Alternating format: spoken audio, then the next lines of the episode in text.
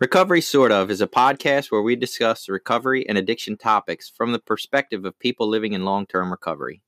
This podcast does not intend to represent the views of any particular group, organization, or fellowship. The views expressed here are solely the opinion of its contributors. Be advised there may be strong language or topics of an adult nature.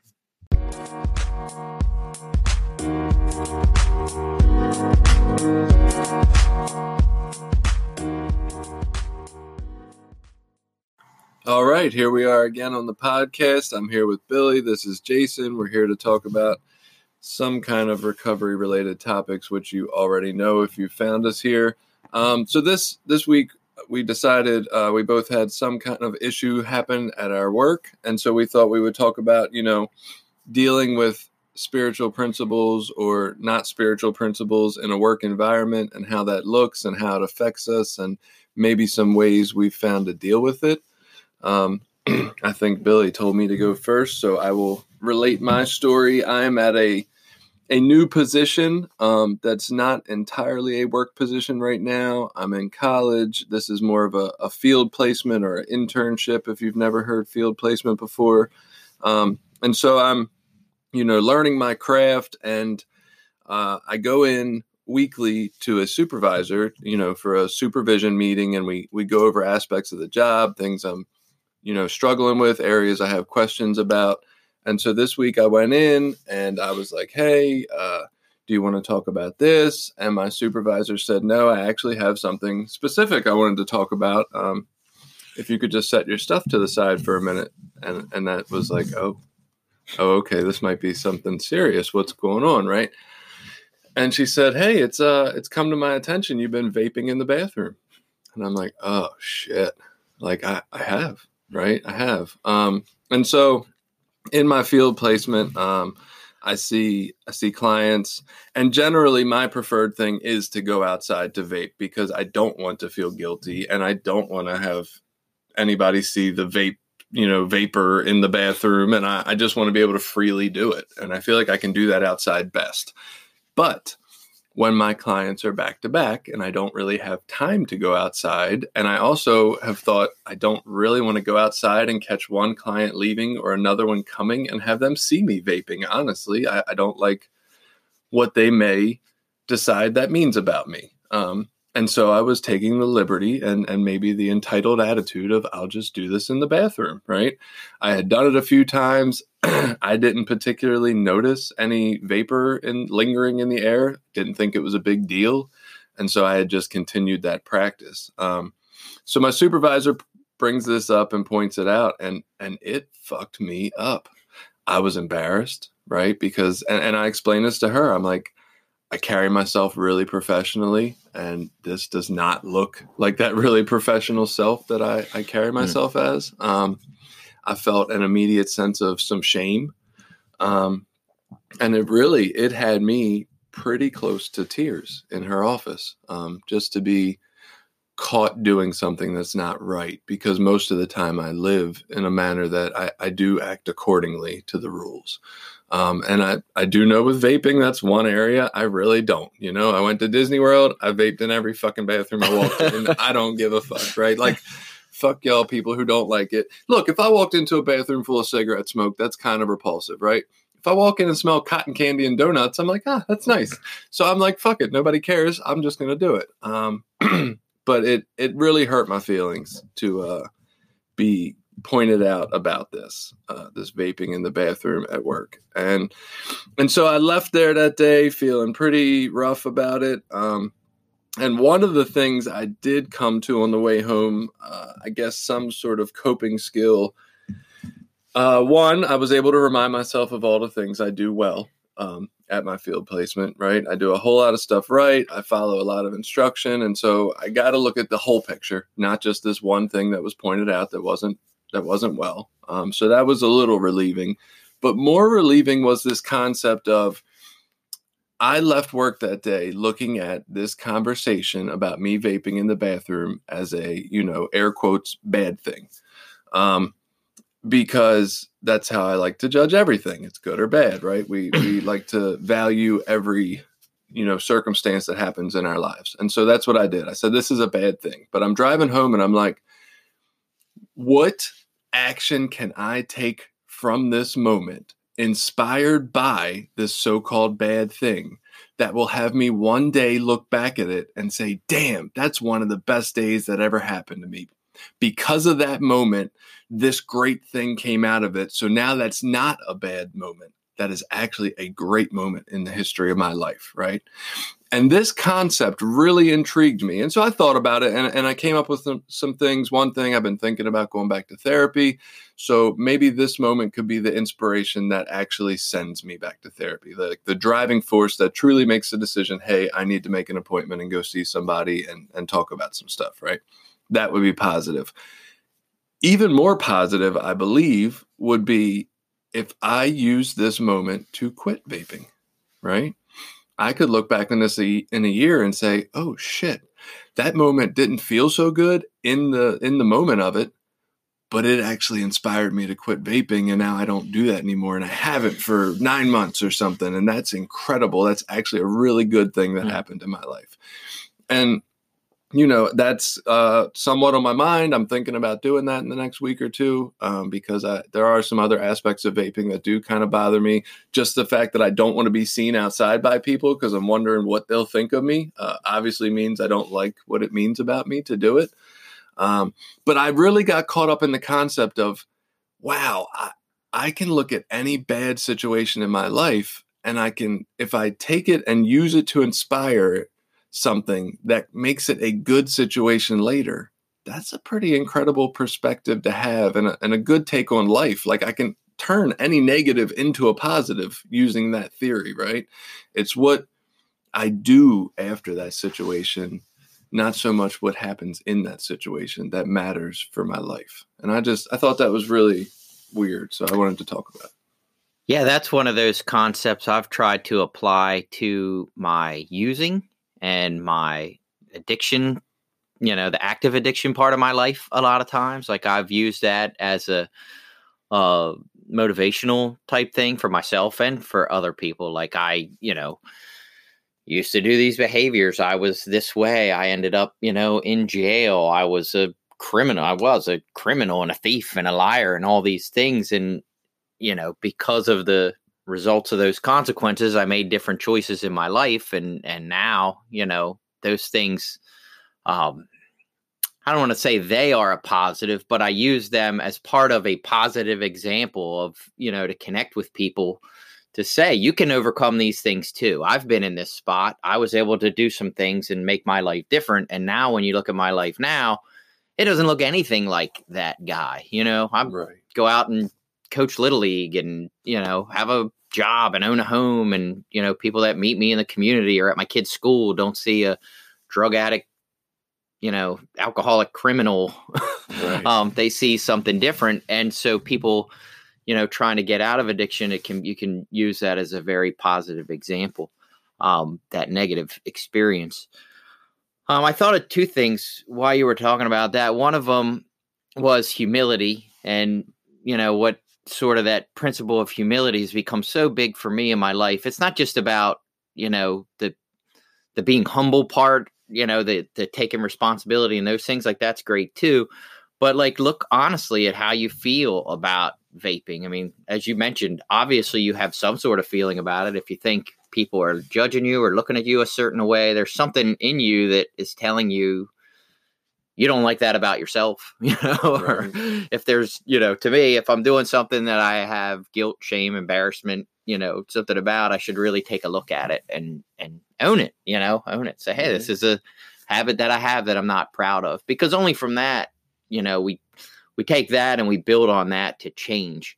Um, I think the, to me and your, you know, story there, like I thought of just, what's amazing is our ability, or you know, I like to think that I would do the same thing, is our ability today to go in and just take ownership of it and be like, mm. yeah, I was, you know, I made a mistake. I'm sorry. Like those things in life are so uh, uncommon. And I mean that outside of addicts, outside of, you know, just people in recovery, like just in life in general, like in dealing with people at work all the time, like people taking ownership of mistakes and just saying, Hey, I'm sorry, I made a mistake. Most of the time, at least it feels like most of the time at my job, people want to point fingers and blame and make excuses. You know, well, this person said, or that person told me, or someone else said, or these guys were doing it. You hear all that stuff. And it's so rare to just hear someone go, Yeah, I, you know, you're right. I'm sorry. I made a mistake. I won't do it again and then have the integrity to follow through on that and not Mm-hmm. turn around and do it again, not just say it because it sounds good and it's going to get you out of the jam, but Right. to actually follow through with some integrity and be like, yeah, I'm not going to do that anymore. Um, you know, and I think of, of me and addiction, like I remember being a person that always thought, you know, that the rules were stupid. Like I've Mm. always, th- and I still think drug laws are stupid and drug prohibition is stupid for different reasons, but you know, I always thought there really isn't all this danger in smoking pot. Why do they get to make this rule that makes it illegal to smoke pot? I could smoke pot and I'm not hurting anybody and I'm not doing anything wrong.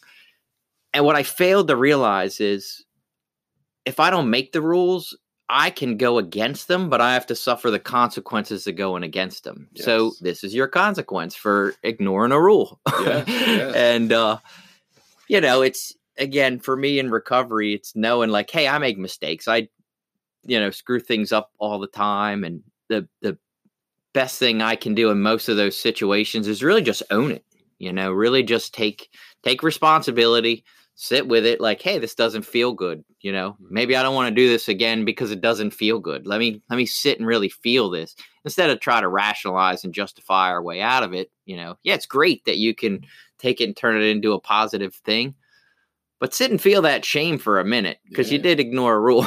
you, Right, yeah. you did do something like that and then ignore what they asked you to do. and and you make a couple of good points in there. One, uh, thank God for the integrity today Hmm. because before, if you'd have caught me, it was like you don't have me on camera. I didn't do that shit. Right? Like never. I have all kind of. Can you prove it? Can you prove it? Yeah, I was actually sitting on the toilet and uh, the vape went off in my pocket, and that's why the smoke was there. Like it wasn't because I actually hit it. Um, and another one you bring up, uh, a difficult thing for me is doing things that I know maybe the majority of society doesn't agree with. And being okay with that because I believe it's okay. Like, I generally don't think there's anything wrong with vaping maybe it's not what I want to do, and maybe vaping's not the best example of this, but there are things that I'm just not in agreement with the majority of society with, and it's still difficult for me to act on it and know I'm going to be judged for it. So that I feel like I, I get the point you're making that if I'm worried about what people think of it, maybe I shouldn't do it. But I think there's also a line of things that I like to live in. I still am concerned about how people view me though over it. Yeah, and so two things about well, first about vaping and then something along those similar lines. So I am not a person I don't vape. My wife does. And I am not sold that it's completely harmless and safe and none of it matters. It's and not and not only that, but even like the second hand vaping stuff. Hmm. I mean, so and I don't know, I'm not overly paranoid about it, but Right. I don't want to walk into a bathroom full of vaping cloud of whatever freaking chemicals that are in that shit that make it smell like cotton candy. You know what I mean? Like I don't know what the fuck that is, and I'm not agreeing to put that in my body, so right. I shouldn't have to deal with that. That's fair. Um, the second thing was similar at my job this week. Um, a guy brought up to me that I tend to curse a lot at work Hmm. and that I tend to take the Lord's name in vain. And that to him was offensive. He's a religious guy and he finds it a little bit offensive that I say, God damn it a lot Mm. and he wasn't bringing it up in like a overly like attacking way. He's I, I get along with him really well, and he actually felt comfortable enough to kind of say it to me in just a conversation. That's And I didn't take it like offensively. Like I just listened to him, and of course I don't necessarily agree with his viewpoints. Right. Um, but at the end of the day, you know, once I went, once I got past the initial like defensiveness, and I didn't get Mhm. defensive with him, but immediately in my head, I want to be defensive and I want to dismiss everything that he just said Right. by saying, "Well, I don't agree with your God and I don't agree with your rules that your God set for you. That's your stuff. I shouldn't have to live my life according to that. And uh, that's how I felt. What I've learned in recovery is don't always say what you feel right away in the moment. Just sit with it. So I kind of said, Yeah, I hear you. I get it. You know, I'll try, you know, whatever. And I said, Whatever. I said, Yeah, I get stressed and I tend to curse a lot and I don't you know, because then they made another comment, and this one I did take a little bit offensive, and I did kind of make a snarky comment back. But he said, you know, and I just he's like, I wonder if you like talk like that at home around your children, and uh, I thought, oh, you know, so what if I do? And I Judging said, well, I just said I'll match my kids up against anybody else's Oh, kids right, right. anytime. My kids are great kids. They're caring and compassionate children. They, I mean, everyone that meets our kids, you know, give us compliments on what good kids they are. If they're, I don't believe exposing them to a little bit of cussing is what makes your kids good or bad. You know, I don't think if my kid says, God damn it, that makes them a bad kid. You know, your kid cannot say God damn it and then go push a kid off the swing set. You know what I mean? Right. Like I I judge my kids in a different standards than that and I'm okay with my kids and if they curse a little bit, I don't really care Right. um because I don't care for myself. Anyway, but sitting with all that, so I went home and I kind of thought about it for a little bit and I thought the truth is you know, back to that thing was I I don't know that it's I care so much about how other people see me, but I care about how my actions affect other people around me. Hmm. And if my cussing or saying God damn it around him makes him uncomfortable or uneasy, is it really that hard for me to try to stop? Is it really that kind of big of a deal for me to just be courteous to him in that way? And I don't have to go in and tell him. Well, I kind of did. We made a little bit of a joke of it the next day. So I went in and put one of those cuss jars on my desk and I lined up like six quarters, you know, because I knew it was going to happen in the day. And I said, Here you go. Um, you know, I'll keep this cuss jar here now and try to keep me from cussing is like a joke. But it was it was meant I did that for two reasons. One, to make a little bit of light of the whole situation, because I don't want him to feel I like the guy, we get along great. Right. Um, but two, to show him like I did hear what he said and that what he said mattered and that, you know, I would just try, I would make an effort, you know, Right. no promises. I'm going to make an effort. So at least today I'm making an effort to try to live by someone else's rules that I don't even agree with, but just because it makes them a little more comfortable. funnily enough, uh, I have a teacher that tried to work on not cussing as much. And I guess apparently she used to say, for the love of God all the time. And so every time she messes something up in class or it doesn't go right, she says, for the love of Billy, right? Which is hilarious because you're Billy. Um, but it's striking to, you know, to hear something different, right? It sounds very weird when she says it, even though we've gotten used to it now in class. But uh, I guess replacing a word. I, I'm with you. I, it's just hard to be judged by something I don't believe in, Hmm. right? It's hard. Like I can't live up to everybody's standards of doing the right thing. I'm going to end up offending some people, but I do think it's awesome that you know, in general, I think both of us do care about not offending people. We don't try to on purpose. And, and really, one of the things you pointed out that he was comfortable enough to come talk to you about it really says something about your character as well. Because uh, it's easy to realize people in my life who I would approach with you know something that might possibly be annoying me. And then there's also people I'm like I'm not to fucking waste my time. I know who they are. They're not to be receptive to that. And yeah, so what I initially, um, you had talked about living our life by other people's rules, and I think the fine line difference there is, so I don't feel guilty about cussing because it offends him, right um, and I am probably not going to stop saying it in gen. Like I'm not going to try to live my overall life. I mean, I'm always subject to adjusting behaviors based on how it affects people around me. But like, I know it doesn't offend my wife. I don't think it offends you. I don't think it offends most of the people that I hang around. So it's probably not a behavior that I'm going to like be like, oh my, I need to look. I almost said it there. I almost said, oh my god, oh my god, and I'm already, I'm already changing my behavior. I'm But it's highly fucking offended. Yeah. so th- I guess the difference is I don't feel guilty about doing that. It's not a behavior that I go, oh man, I have to change the whole way I'm living. It's like I care about the way my actions affect people around me. Right. And it affects him in whatever negative way. And that is important to me. You know, it's, it's, you know, I think of that, you know, 12 step kind of thing. Like, you know, I, I want to practice these principles in all my affairs. Well, I want to be a loving, caring, and compassionate person in my life. So I try to do that in all areas where I can. I'm definitely going to fall short of his religious God's rules at work. That's going to happen. I'm Right. sure it's going to happen. Um, and I'm not going to feel guilty about it when it happens. I'm just going to try to do what little things I can to to maybe make him a little more comfortable or make the environment a little more you know easier. Um and i don't think it's that big of a you know big of a deal. Um recently i had a similar sort of conversation um with my wife and with some people at work which is why i was talking to my wife about it.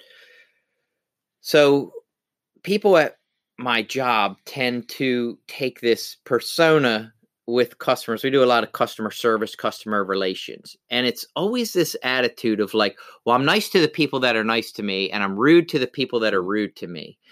And I try to get across to them a principle that I learned in recovery is that I try to be nice to everyone, no matter how they treat me. I want to live by the morals and values that are important to me because of who I am, not Right. because of how other people treat me. And if someone on the phone is upset and yelling and screaming, you know, I don't feel better myself personally by yelling and screaming back at them. I don't feel better by getting into a big argument over whatever, someone's bill or what they were charged or whatever. I don't feel better by winning that argument and being right you know, when I go home at night, and this is just me, I go home at night, I lay down at bed, and I think about it. And I think, man, how could I have done this better? You know, how could I have handled that in a way that brought them some peace, that made them feel, you know, appreciated, like their concerns were addressed in a, you know, healthy manner. And most people don't live that way. You know, most people are like, well, you're rude to me, so I can be rude back to you. You ignore me, so I can ignore you. And I think in recovery, I've learned that that's not the person I want to be. You know, I want to be someone who's kind to the rudest person. Right. You know, No, and you're touching on something that I I actually find hugely important too. I feel like people live the golden rule in reverse. Instead of treat others the way you want to be treated, I hear it as I'll treat them how they treat me because that's Right. obviously their application of the golden rule, right? and it just seems so ass backwards right and i i try to teach my kids this so look i'm not a a christian i don't claim to be. I, I don't claim to believe in the bible but i love a lot of the different bible verses about jesus in general. Uh, i don't know why. They just they're touching stories to me that i talk about frequently Yeah. for whatever reason. One of my favorites that i try to teach my kids about all the time because they're you know 14 now and there's gangs of friends and they hate each other one day and love each other the next. And i'm like listen you know you'll you're not going to understand this in jesus terms but he said even the tax collectors are nice to their friends right? And the point was the tax collectors were supposedly mean evil people that you know were taking your money and didn't care about you. And he's like look even these terrible people even these murderers and rapists basically are nice to their friends right? They're just murdering and raping other people that they don't like Right. right? Being nice to your friends is no big fucking accomplishment right? Being nice to people that who are nice to you or do something for you is no huge accomplishment to brag about. Everybody is. What about being nice to people that aren't nice to you right? That's really saying something about your character and i try to show them the importance of that because it I, i'm in agreement with you like it doesn't fucking mean anything that i'm nice to somebody who's giving me money to be nice to them right. It means something when I'm still nice to somebody who's taken money from me. When I'm still nice to somebody who's treating me badly. Like and that doesn't mean I don't need to have healthy boundaries and remove myself from situations if they're not healthy for me, right? I'm not saying that, but I should always try to live my morals and values of treating people good, not just to those who are good to me. That that doesn't really take a lot of effort, right? I want to live a life that might take a little more effort but means more to me. Right. And to me, that is the definition of integrity. You know, I live the values that I believe in to the best of my ability in spite of the circumstance, you know, in, in spite of the situation. Right. Um, and it's not easy. It's difficult, you know. I don't like to yell at my children. I don't like to raise my voice and get into arguments with them. I do it, but uh, you know, that's not the person that I want to be. And a lot of times just taking ownership of that and and recognizing like I acted this way. I don't like the way that that makes me feel later means maybe I need to look at that and change it a little bit. you know, Right. maybe there's something I need to change about myself.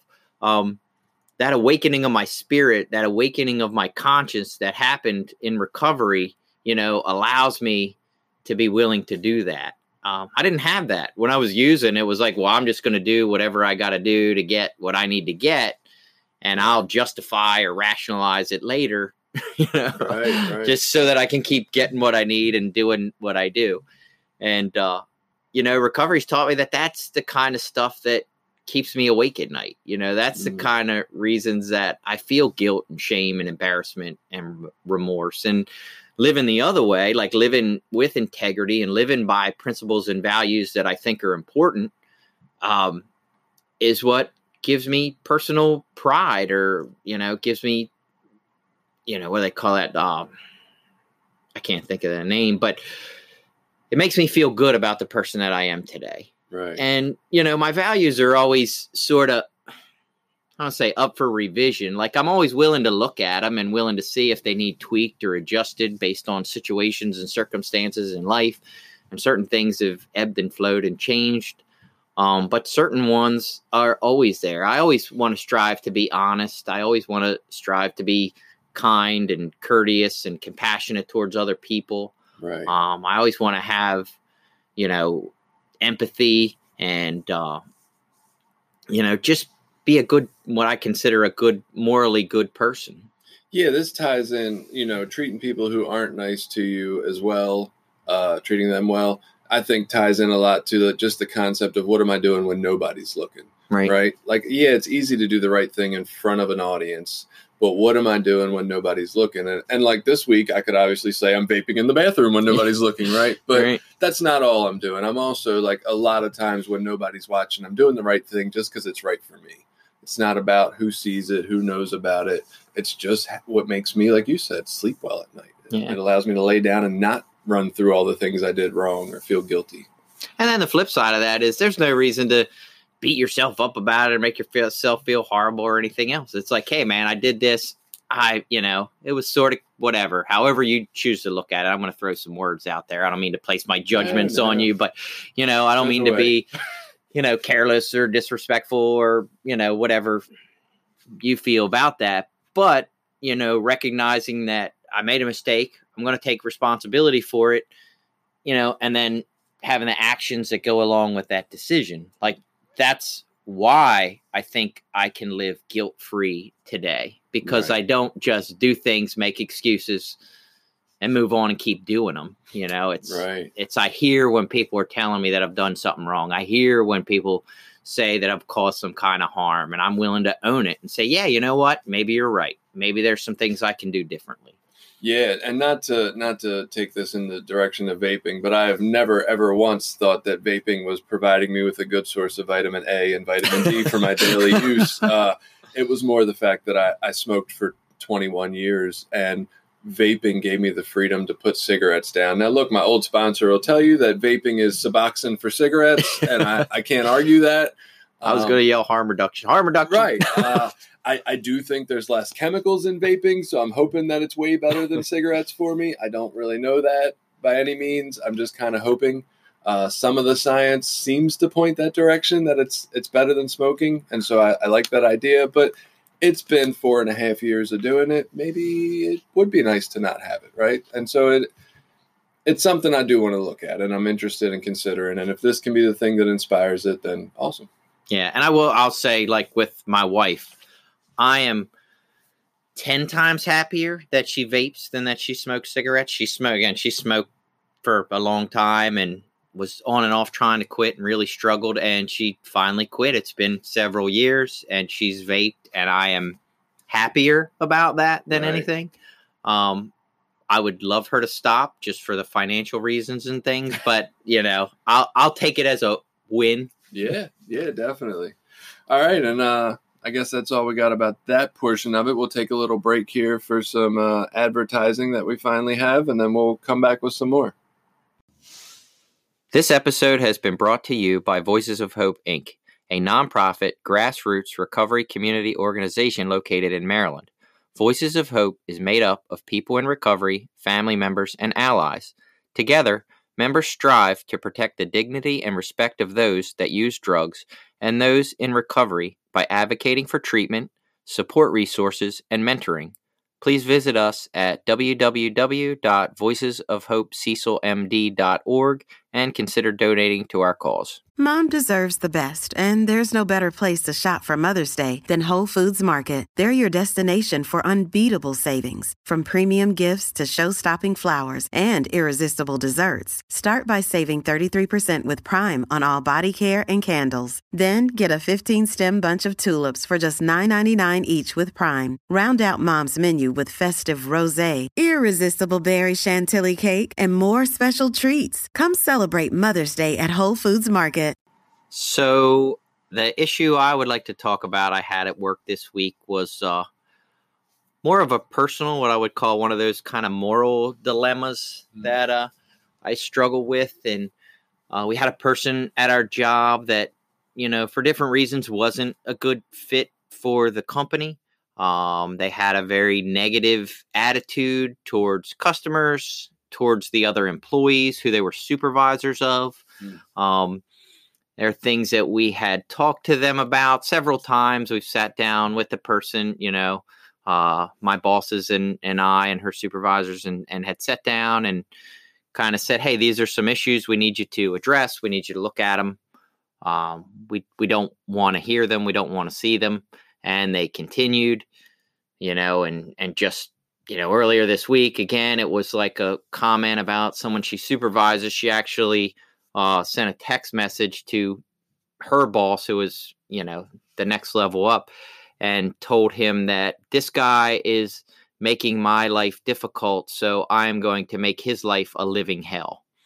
Mm. And, you know, to like, if that's the attitude you have about the people that are working under you, like, you should not be supervising people to me in that Right. way. Like, you know the attitude as a as a company overall we're small family owned business it's not some huge corporation thing it's you know 20 people however many people and uh you know it's it's try to create like a family atmosphere we're all working together we don't have really specific titles there's not you know a bunch of over overly descriptive job titles you know it's sort of we all pitch in to help each other to do what we can to provide the best services and she wasn't fitting into that so we had to let her go and the difficulty was um i had went to my boss a, a week or so ago and sat down with him one-on-one and said hey look here's what's going on with this person with a different employee she had different issues with a different guy that she was supervising who had made similar claims Mm. But we didn't know for we didn't have the in text writing i'm going to make his life hell but he had made these claims that she does these things to me on purpose she does these things that you know cause me difficulty in my day and if i'm going to have to probably quit i'm going to have to find another job and this is a person had been with the company for 20 years Wow. so I went to my boss and I said, for those reasons plus some other reasons, I think we should let her go. And he said, no, I want to give her one more chance. Maybe we'll take down some things that she's doing. We'll sit down and talk to her one more time. We'll give her one more opportunity. So I said, okay. I'd been compiling my list. The other supervisor, who I'll say is like kind of parallel to me in a different facet of the company, he's the one that she sent the text to him and I started talking, and both of us felt like one more. You know, how many one more chances is one more chance? Right. And so we had to, in essence, I'm making this a long version of we had to go in and tell my boss. never enough. yeah, and so we had to go into my the to the you know boss of the company and say, hey, look, you know, we don't think one more chance is good. We think she needs to go. That's really difficult, you know, because I'm a person that fully accepts responsibility for this person is going to lose their ability not their ability. They can go out and get another job, but they are they have to go now and find a new job. They're going to be unemployed. Christmas Um, is coming. It's going to be, you know, really a negative, you know, experience for them right. and uh you know that sense of feeling directly responsible for that in a way Mm. um was difficult you know and i've wrestled with it for a while i guess it's I- wrestled i struggled to go in the first time and tell him i didn't really think she should be there.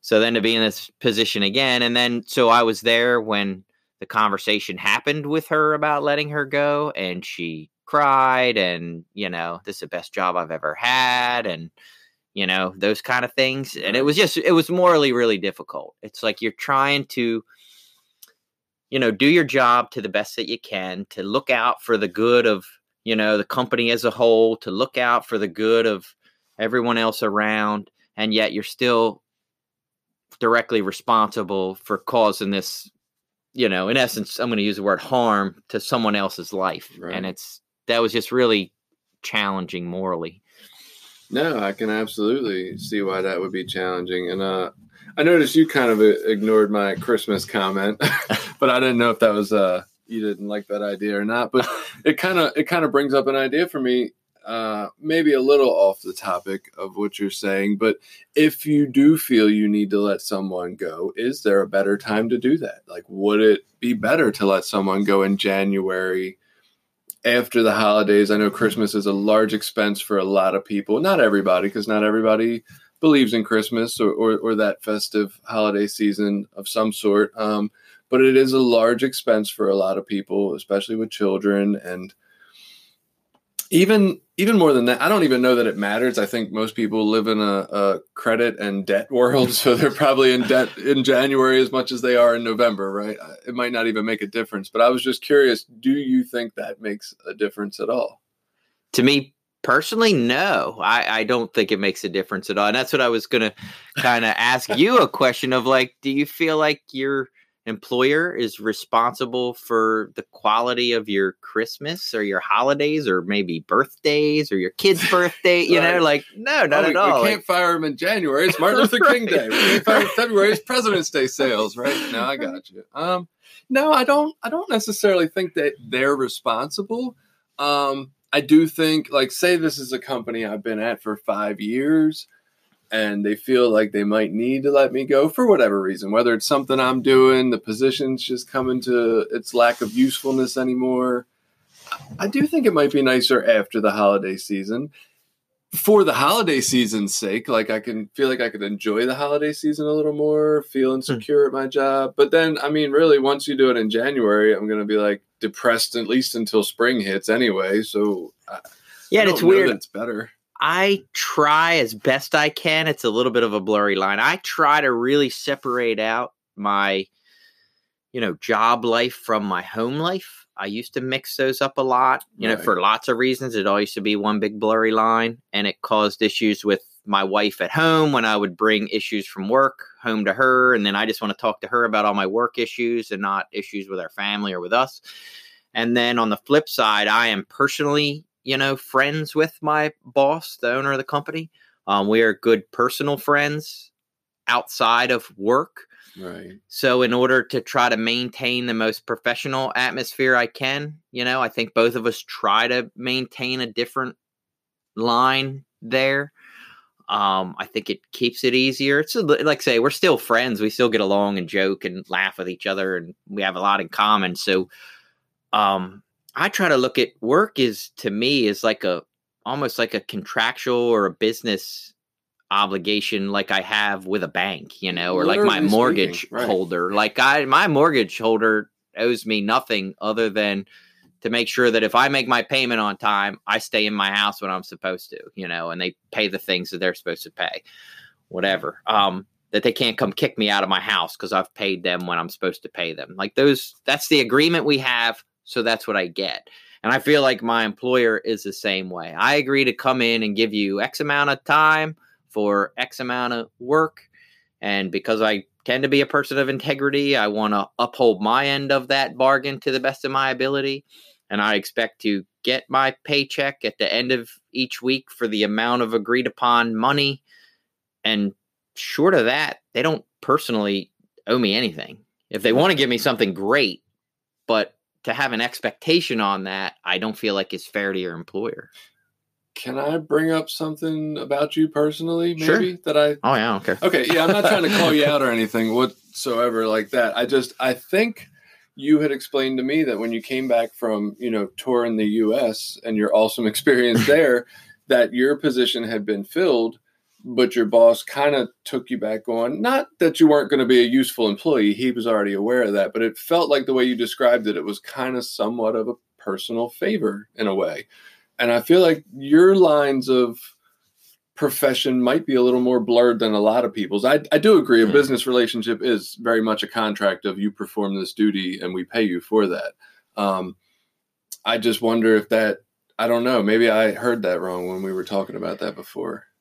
Yeah, so I would say the answer to your question is no, I don't think he did it as a personal favor. Like it wasn't a personal favor. It was we are friends, but I definitely believe and maybe this sounds arrogant, but I definitely believe I bring a lot to the table and he knows what my value is for working for him and his company. And I kind of actually when I talked to him about this, because we had a couple conversations about this before it happened.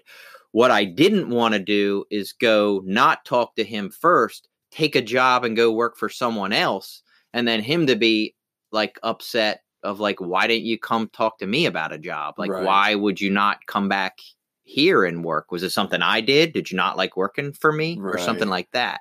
Um, and again, I don't feel like like I'm not going to say I was doing him any personal favor in that. I greatly respect him, and if anything else, I will say this. So I got my job early in recovery. I feel like he took a chance on me when because I had a criminal record and I had some things and I had been clean a little over a year.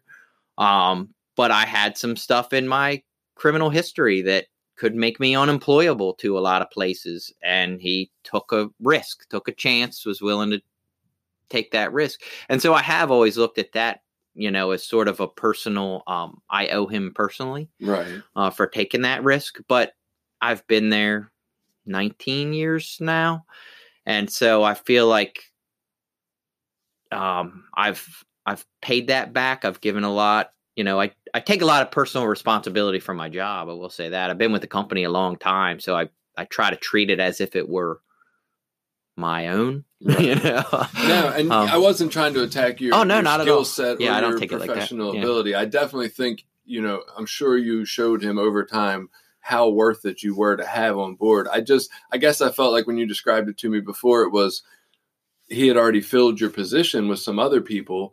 And so maybe the money wasn't necessarily there, like, oh, yeah, definitely, we need him to fill this position. It was more of a, oh shit, he's back in town. We got to bring him back on board. We'll figure out something for him, right? It Yeah. wasn't so much we're hiring you back for what you used to do. It's like, you know what? I, I really want him here. We're gonna find work for a position for him instead of so much we need this position filled. We'll bring him in for it. right. So I, I don't know. I just didn't know if that changed. I, I feel like that changes the personal professional dynamics slightly. I don't know if it really does. I think it might, but I don't perceive it that. You know, I kind of look at it as the, you know, if uh for whatever reason, I'll use a football analogy. You know, if the Ravens tomorrow decided, oh, you know, Lamar Jackson isn't the direction we want to go, we're going to cut him loose, and some other team went out and went. We don't really need a quarterback, but fuck it, we're going to hire him because He's goddamn, he's good, and we don't want him to go away. You know, here's the opportunity to grab him. We're going to grab him, and we're going to use, you know, pay him and stick him on the bench, and we'll figure out what we want to do with him at whatever time. But we're not just going to let him get away. Right. Like I say, that sounds awful arrogant of me to say, you know, I to put myself in that situation. But that's kind of how I looked at it. Was like, you know, I feel like I'm a good employee. I show up. I don't miss a lot of time. I put a lot into my job. I take a lot of pride. All these are recovery skills, by the way, things I learned in here of, you know, in, in meetings and through recovery of how to be a good employee, you know. Um, I think I bring those to the table. Just don't be surprised next week when I introduce the podcast as Jason and Lamar Jackson. yeah. yeah. Well, yeah, it's even more arrogant of me to compare myself to, you know, as some would say, the best quarterback in the game at this moment. You know, Right, like I'm the best employee in the world at this moment. No, that's you know, I didn't mean that. That's fun. That was just a comparison because I'm a big Ravens fan, so No, I'm really I- familiar with. I totally understood. That was hilarious. Yeah, Uh, I guess more back to the topic of of having to be a part of letting someone go. I can't imagine that's a difficult thing to do any time of year. You know, yeah, I point out that it's Christmas. Any time of year, this is somebody who has been financially, you know, helped by this institution. They're counting on it. They're relying on it. They've you know, accrued bills and debt based on the fact that they can pay it back because of this position. And whether through their own doing or not of, you know, ability or attitude on the job, nobody wants to hurt people, right? Nobody, well, I don't want to say nobody. People like you and I are not intent on hurting anyone. And so I, I do think it's hard to do the right thing sometimes. You know, if they're not a good fit for the company, you can't keep them just because you don't want to hurt them, right. right? Um, I don't know. I, I think that brings up a good a good uh, question of and and maybe a, a good statement. Somebody I heard somewhere along the way, and I've held on to it, said, you know, the right thing is often the harder thing to do in any given situation, and I, I tend to believe that. I don't know that I've thought fully through it, where there's you know maybe there's an exception to that rule, like there is to all rules, but it does seem like the right thing to do is frequently more difficult, right? The right thing to do when I'm sitting at home is probably to do the dishes, and that's more difficult than sitting on my ass watching football. The right thing to do uh, in the situation you were just in was to, you know, live with those tough feelings, but not have an employee at your job that's spreading negativity. Yeah, and I really tried to make sure, and I really look at, you know, the motivations behind letting them go. You know what what are the reasons? Is it, are they personal reasons? Is it because I don't like them personally? Are they be, you know because of things like that?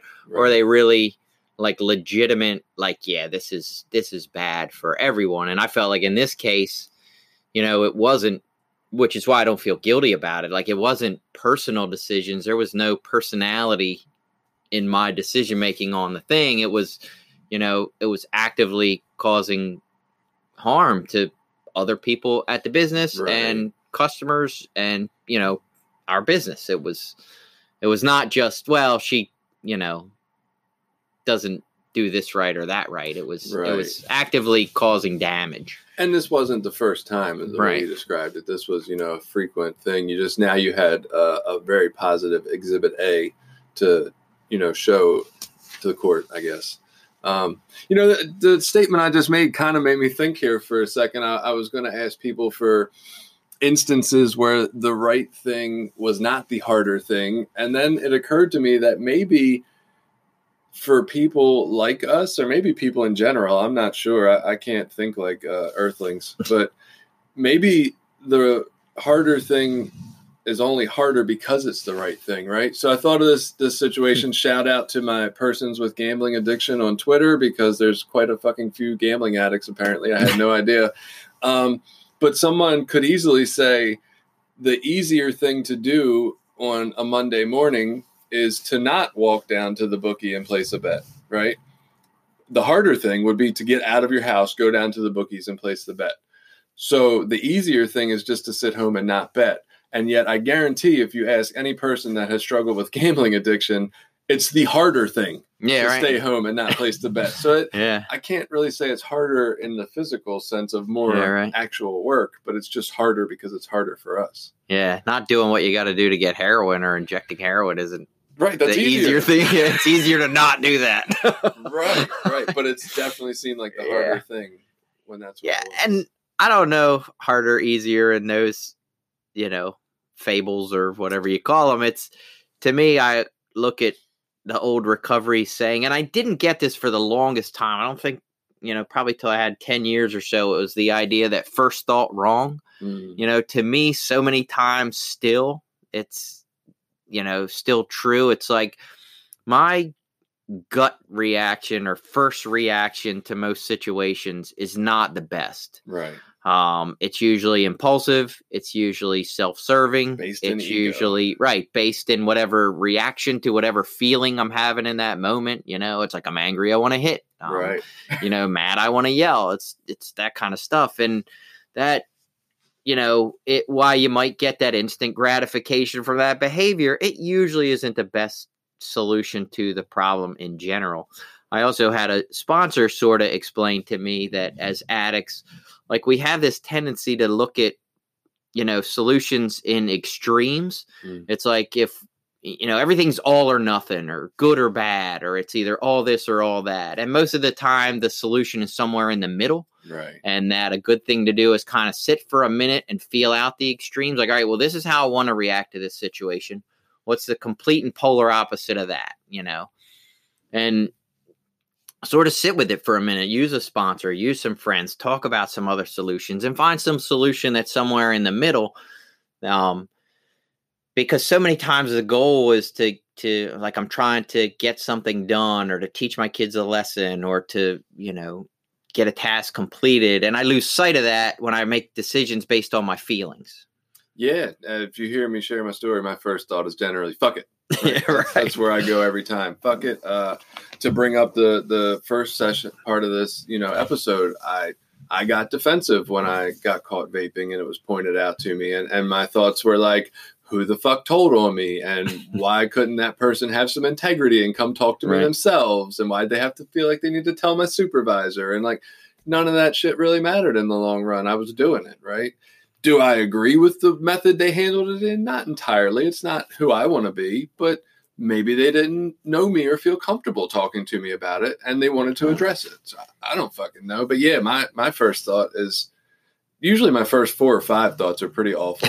right. Honestly. And that's the benefit of staying connected to recovery, connected to people in recovery, is that I have people that have sort of some shared Mm-hmm. values and goals. I mean, for me personally, that tends to be the people I like to have around me in my life are people that I, you know, respect their opinions and respect Right. the way that they live and the person that they are. And so that I can sort of talk through some of this crazy stuff. And unfortunately, I have the tendency of, obviously, I like to talk a lot and No. I have the tendency to when I get into something, I will talk out my crazy thinking with people sometimes, which is kind of entertaining because I'll talk right out and admit fully out like whatever the first crazy thought Right. so many times. But it's fun to say it out loud because then it really, you know, to myself, those things in my head sound really they don't sound irrational right. they sound like good ideas. They sound like the solution to the problem. And then you say it out loud and you're just like, oh that really, you know, wow, I that's the way I want to handle that." Like Right. if someone else if I were looking at someone else who handled a situation like that. And my wife used to bring that up to me all the time with the kids. She's like, if we were in public and you saw another person talk to their kids that way or to, you know, handle their situation with their children that way, what would you think?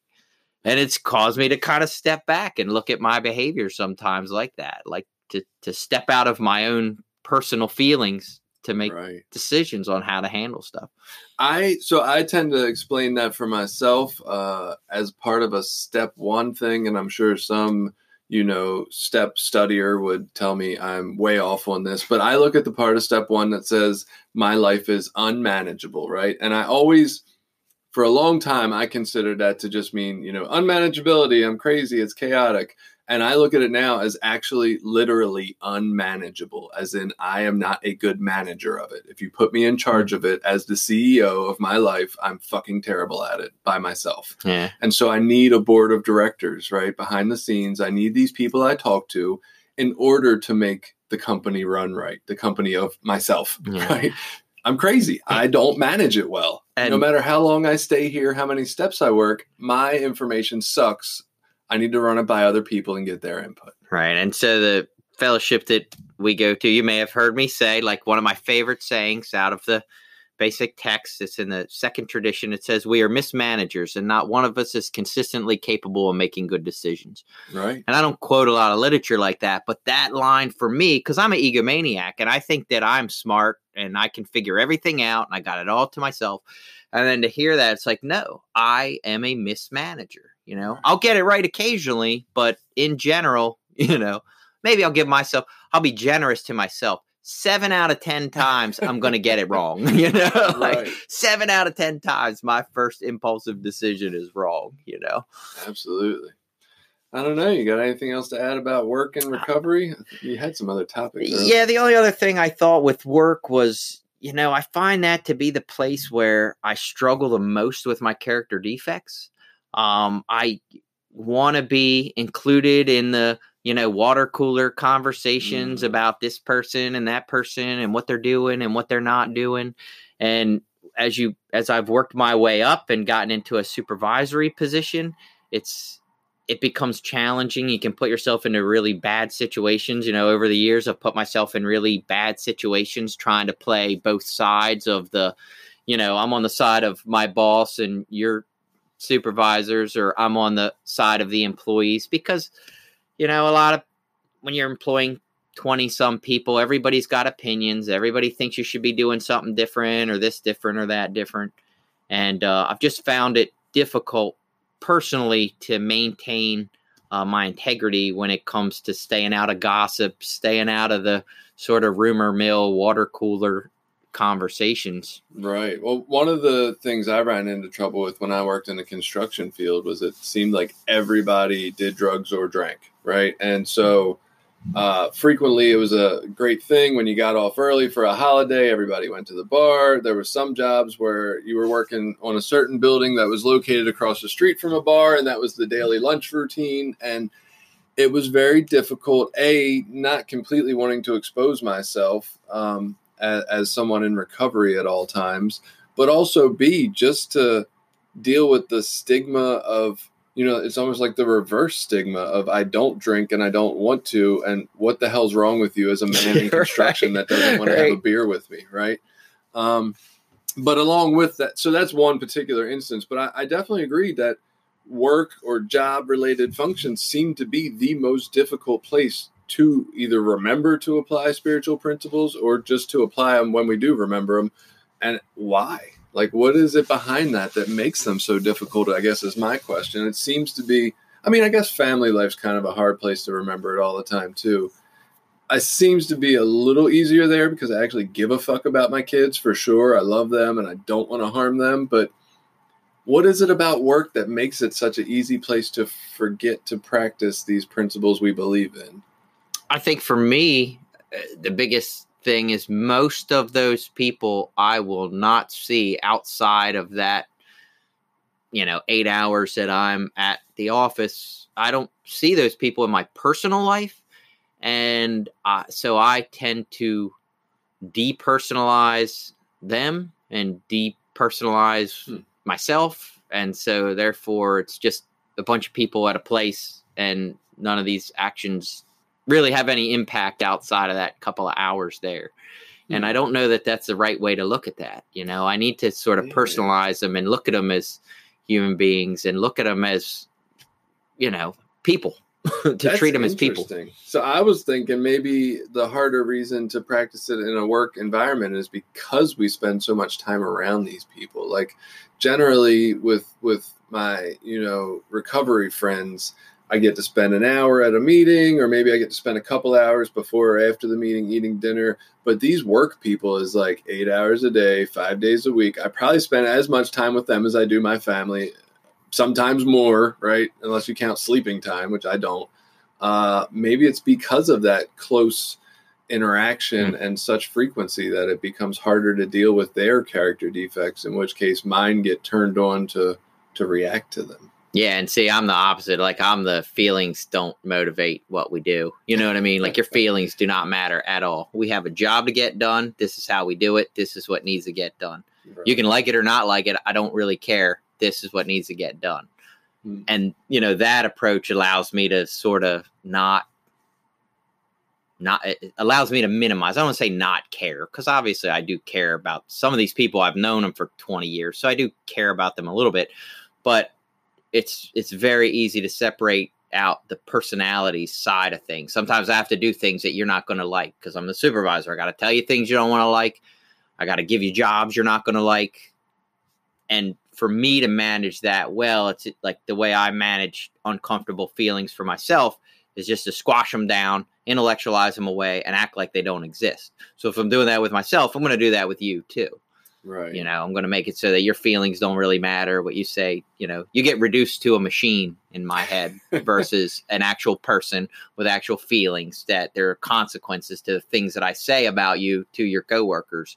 You know, and right. I, in my personal relationships, I tend to focus a lot on that those things, and in work, I don't. Do you think also maybe the whole money, property, and prestige piece could come into that. Like at work, uh, we can be diverted from our primary purpose of being good, kind, loving, compassionate human beings because that's really not our focus there. Our focus there is to earn a paycheck. Our focus there is to get a job done, to maybe advance our career. We want the prestige of advancement, so we got to perform well, so we got to make money for the company, whatever it is. Like, do you think because the focus there is different, it can divert us from what we believe our primary role in in life and recovery is? Yeah, so I don't believe my primary purpose in my life is to carry the message to the addict who still suffers. Like I what I would consider my primary purpose, I guess is more I guess spiritual living and the spiritual yeah. side of that. So if yeah, if you're tying it into that part, um I don't know, that's where these so I've heard it said, and I don't know, I've wrestled with this in my head for a long time that spiritual principles are never in conflict. And I don't know if that's always true at like a work setting mm. because, and I don't know that it is or it isn't. I'm not making a claim either way. I'm right. saying sometimes there are hard decisions, you know, again, just like letting that girl go or, or letting, you know, pulling someone up for a mistake that they made or, you know, pulling someone up about something they don't like. Like, obviously, you know, there's a, it's really difficult to do that in a way that doesn't hurt their feelings, it doesn't put them down, you know, and, and trying to practice these principles when I have to do those things, when I have to have conversations with people about difficult subjects, is how I try to apply that. Right. you know, I try to just be respectful. I try to be honest. I try to, you know, when I have to pull someone up on something, I try to sit down with them, separate out my feelings, look them in the face, and say, "This is the issue that we're having. This is what's come up. You know, let's deal with it this way." Um, again, I don't always do that. There are times I get mad about things and yell about things, or say something to someone else. You know, because like at our work, it's eh, what I one of the specific struggles is there are people that have worked there a long time. They're really good at certain aspects of their jobs, but they sort of have uh, what I'm going to call like baby feelings. They think that they should be the most important person there and that everything should cater around them. And there are so many other pieces in the system, so many other little things at play that they don't understand but yet they'll complain and you know this person isn't doing that well enough and you're not doing this well enough and i need these things and you're not giving them to me and they don't even understand why it is the way it is. Right. Um and so trying to just keep them in a positive way doing their job getting done what we need to do addressing their concerns. You know there's a lot of pieces there that are hard to sort of uh, I don't know, I don't want to say bogged down. That's a weird, bad way to say that, but get tied up into how do you practice spiritual principles in all these different disagreeable areas? Like they aren't, they don't agree. They they conflict with each other. You know, right. there's conflict there because, you know, sure, it'd be great to go in and give every employee a five dollar raise tomorrow, and they all might be happy for a month or two months and then they're going to want more money and right. then you know this isn't going to be good enough okay so we fix that is that going to really fix the problem it's going to make them happy it's going to bring them peace it's going to maybe make their life easier but then if the company closes and we all lose our job then nobody's you know right. that's a detriment no to happy. everyone you know so yeah we can't just give away all the money you know right. because then there's none to keep a company running so there are mm. some conflicting things there yeah, one other concept that that occurred to me that might make it hard to practice spiritual principles at work, and I'll run this by you to see what you think. So, when I got to recovery, I had always felt isolated and apart from, right? I never, even going back as far as like schooling, I just felt different than everybody else and like something was wrong with me and I didn't fit in, right? So when I got to recovery and could buy in and and I did these certain behaviors that thank God were spiritual principles and good behaviors for me, right? To help keep me in recovery.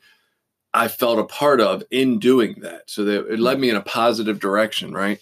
When I go to work, I find that that's generally not how most of uh, society is living, right? They're not all hanging around the water cooler talking about how they can practice trust and mm. faith today, yeah, right? for sure. Right. So I want to be a part of still. And in that work environment, when I try to go for that social acceptability piece, right? That that being a part of the environment there and the crew, I tend to participate in what they're doing, right? And not that I'm some weak-minded person that can't think for himself and has to join the crowd, but I do want to be a part of things, right? I want to be a part of the work environment. I want to be a part of the crew and the fun they're having over there at the water cooler or wherever they have it. So do you think that ties into my sometimes I diminish my own spiritual principle actions at work to try to fit in? Oh yeah, because you're in a forced environment. You know what I mean? You're some of these people you have to be around, and just to be honest, if you get 20 people in a room, I mean, probably two, if not more of them, are just going to be assholes. Right. You know what I mean? They're just or and not even complete assholes, but they just might be dishonest people. They might, you know, we might have a guy at your work that you know tells a lot of stories that you know are bullshit. Right. you know what I mean? And uh, you know, you can't really trust that person all that much, and you know, it's you have a lot of personalities that are different that you're sort of maybe wouldn't hang around. Mm in your regular life right? they aren't really people that you would choose to associate with that you're sort of forced to associate with. And with all those different personality you know now i mean i go to meetings. I like everyone. I'm nice enough to everyone but i don't hang out. You know i'm not forced to spend hours of time with right. all those people all the time. I get to pick and choose the ones i want to hang out with and go to out to eat with and do social activities with or have at my house right. And i tend to pick the ones i like. Yeah. so I don't I don't typically talk bad about my friends because I like them. Right. like you said earlier. Right? the tax collectors don't talk right. bad about their friends, Billy. right. So the people at work that I like get along with, I you know I don't talk about them. That's um, but the other side of it, and it's true for me too. Like we all have assets and liabilities, strengths mm-hmm. and limitations, you know, character defects. Every person has them. I have them at my job. I have things I'm really good at. I have things I'm not so good at. Um, it just becomes hard when people want to talk about the things that you're not good at. You know, mm. when people hmm. want to criticize me or talk to each other about it behind my back. Like, right. I don't want to hear that. I get my feelings get hurt and I get defensive. And so I want to do that back. And, you know, it's like little ticky tack stuff like that. It's definitely hard when people paint a picture of me and it's not the full picture and it's only based on that one piece that I really don't want to be emphasized. Right. So yeah, I can understand right. that. And then it's the same with them. They have those same things too. And you know, I have to really push myself to be like, hey, maybe this person is a little bit of a, you know, diva at work, but they're really good at their job and right. they do exceptionally well in these areas. And so overall they're an asset to the company. They're they're a value to be here. And if I can work with their strengths and sort of diminish their limitations or liabilities, you know, that's that's the job of management or leadership. There's a really good book out actually called Tribal Leadership, which mm-hmm. is sort of about some of these concepts. It's more about how you um, cultivate an attitude of a tribe. Like, hey, we're all you know, we're a team. You know, right. we're a we're a tribe. We're all working together, and you use these uh, concepts of like similar goals. You know, we all have the same goals. We all have the same focuses. We all have the same, you know, drives to do these things. Um, and and cultivating those attitudes so that people stay focused on what they're supposed to be focused on at work, not on what so and so's doing with whoever's wife and what's going on behind the scenes. And did you hear this guy got drunk and did drunk texted the girl at work the other night, you know, that kind of stuff. Like if we can keep focused on the important things of our tribe you know, hopefully we can negotiate around some of that BS that's going on. Right. Yeah, I had read a you know an article before. I was trying to be a better parent, so I read a book on parenting. I couldn't tell you what it was called, who wrote it, or any of that good stuff. I'd love to you know give them a shout out. But it definitely talked about the importance in psychology of creating a, a, a feeling of you know a team. And it talked about you know coming up with a sort of a mantra for your family like hey we're browns and we do the right thing or something and how that actually works for children like they mm-hmm. buy into it. They they repeat that kind of thing in their head and they feel we're all in this together. We're browns and we don't do this certain thing or we do do this other certain thing and how powerful that can be. Um, you had mentioned something else that brought up something i read oh it was the the exercise about when you're struggling with a resentment or, or just with somebody you really don't like, to remember that even the worst person you've met has friends, right? Hmm. Nobody's alone in the world. And those friends aren't hanging around them because of those qualities you see that you don't like. They're seeing some other qualities in this hated person that are pretty positive, right? So everybody's got some of these positive aspects. And to remember that at all times that no matter how mad I am about this person's one behavior, there's probably a whole big picture behind it that other people are seeing. And maybe if I look, I can see that too. Yeah, absolutely. All right. You got anything else for this week? No, I think that's about all the things I could talk about of work that's at the moment. Definitely not all I could talk about, but I think I'm done talking for the morning. All right. We'll see you again on the next episode. That wraps up this episode. Please subscribe, rate, and review this podcast on your preferred platform. If you have ideas for topics you'd like us to talk about or just want to add an opinion, contact us through Anchor, email us at recoverysortof at gmail.com, or find us on Twitter at recoverysortof.